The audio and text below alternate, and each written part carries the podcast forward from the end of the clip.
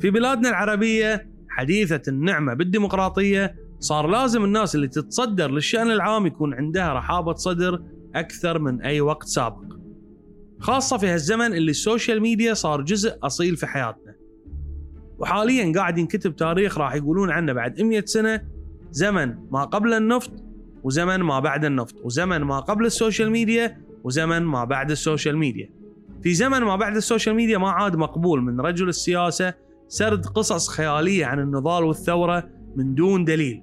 وهالدليل وايد سهل توصل له بسبب العم جوجل. ما عاد مقبول من رجل الدين تقديم أي رواية وحديث من دون مصدر لأن في السابق كانت الناس تتقبل منهم كل شيء.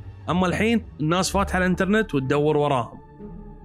في هالزمن ما عاد حتى مقبول من أصحاب التخصص يتكلمون بتخصصهم من دون ذكر المصادر. السبب إن الدنيا تغيرت وإحنا مو في زمن الوصول للمصادر شبه مستحيل. سابقا كنت تحتاج تدور في آلاف الكتب عشان تدور معلومة. وحاليا الحجي جوجل يطلع لك أي معلومة بلمح البصر. ولكن تخيل وياي شلون إن في كل هالتغيير اللي طلع علينا بس بعد راح ينكتب تاريخ ان من أجل الحرية والديمقراطية سحبنا على كل أصحاب التخصص وطحنا بملعومهم في كل شيء يقولونه بس بنفس الوقت طلعنا جيل عظيم من الفاشينيستات والفاشينيستيين.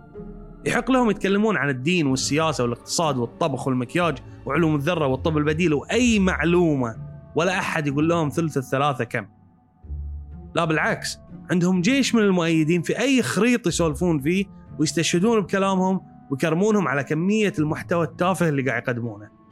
تبي تعرف ليش المجتمعات الغربية تطورت؟ لأن ببساطة حتى وهم يسمحون بكل أشكال التحرر لكن عمرهم ما راح يسمحون حق كم كردشن تسولف عن الطاقة النووية.